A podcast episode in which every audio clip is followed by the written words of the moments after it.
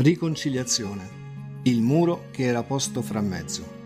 Forse approcciamo ingenuamente il tema della riconciliazione come la necessità di reintegrare relazioni interrotte, drasticamente o compromesse da qualche accadimento doloroso o urtante, cercando così di colmare i solchi dell'odio o del risentimento con manifestazioni ufficiali di richiesta di scusa e dichiarazioni di non belligeranza.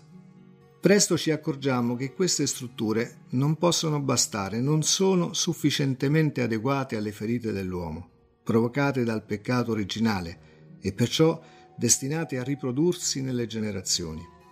Tutto il cammino del popolo di Israele in cerca della propria identità, tanto nel percorso dell'Esodo quanto nella risalita cosiddetta nella terra, permessa da Dario, re di Persia, alla fine della cattività babilonese, ebbene tutto questo cammino procede intorno alla tenda Tempio, attraverso la quale Dio ha scelto di relazionarsi con il popolo.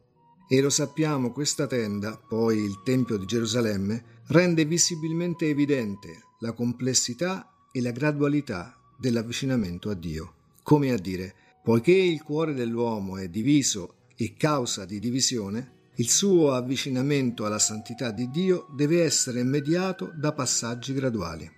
Questi sono forse rappresentati visivamente dai muri di separazione tra le varie categorie ammesse a salire al Tempio, i gentili, le donne, gli uomini, i sacerdoti e leviti e infine il sommo sacerdote.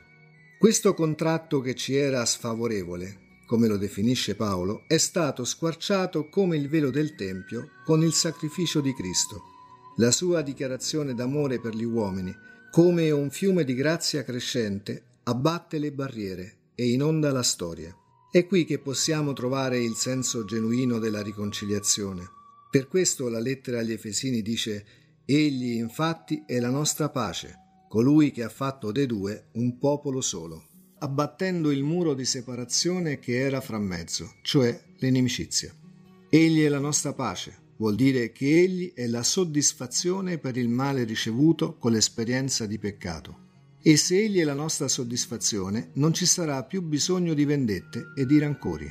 Dio ci ha incontrati in Cristo là dove avevamo sperimentato la solitudine e l'abiezione generate dal peccato.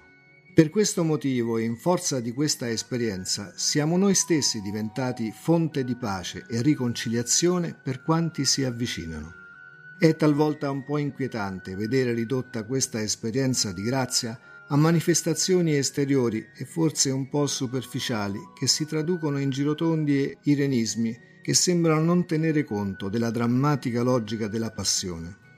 Riconciliazione è allora il primo frutto del triduo pasquale, un mutamento di vita e una conversione del cuore che non può e non deve prescindere dalla morte di un modo vecchio di essere una esperienza della solitudine del sepolcro e una discesa agli inferi della propria coscienza, per essere risuscitati alla vita vera dalla potenza stessa dello Spirito di Dio, che quando lascia intendere il senso dei suoi gemiti inesprimibili in noi, si esprime con la parola Padre, riconducendo ognuno alla consapevolezza di essere in relazione non con individui avversi e minacciosi, ma con dei fratelli.